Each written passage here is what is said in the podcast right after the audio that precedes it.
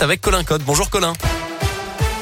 Bonjour Mickaël, bonjour à tous. À la une, ce matin, la défenseur des droits s'inquiète du déremboursement des tests Covid depuis la semaine dernière. Dans un communiqué publié ce matin, Claire Edouin se dit préoccupée par cette décision du gouvernement qui peut s'apparenter, selon elle, à une obligation vaccinale déguisée.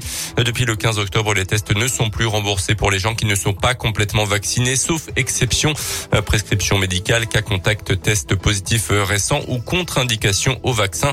À noter que la question de la suppression pression du pass sanitaire en cas de refus de la troisième dose sera évoquée ce matin en conseil de défense sanitaire à l'Elysée.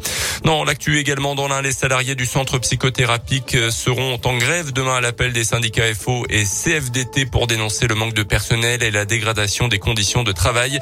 La direction se dit étonnée de ce mouvement de grève et dit ne pas avoir reçu d'alerte lors du dernier comité social d'entreprise.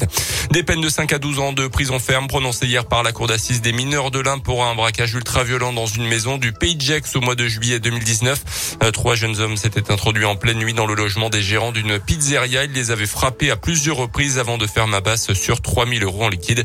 Ils avaient semé une partie du butin lors de leur fuite. Un mot de basket avec le début de la campagne de l'Eurocoupe ce soir pour la Gielbourg. Les Bressans reçoivent les Italiens de Venise à 20h à Equinox et il reste encore quelques places d'ailleurs pour aller supporter la jeu ce soir. À retenir en foot, la victoire 3-2 du Paris Saint-Germain contre Leipzig en Ligue des Champions hier soir. Lille reçoit Séville à 21h.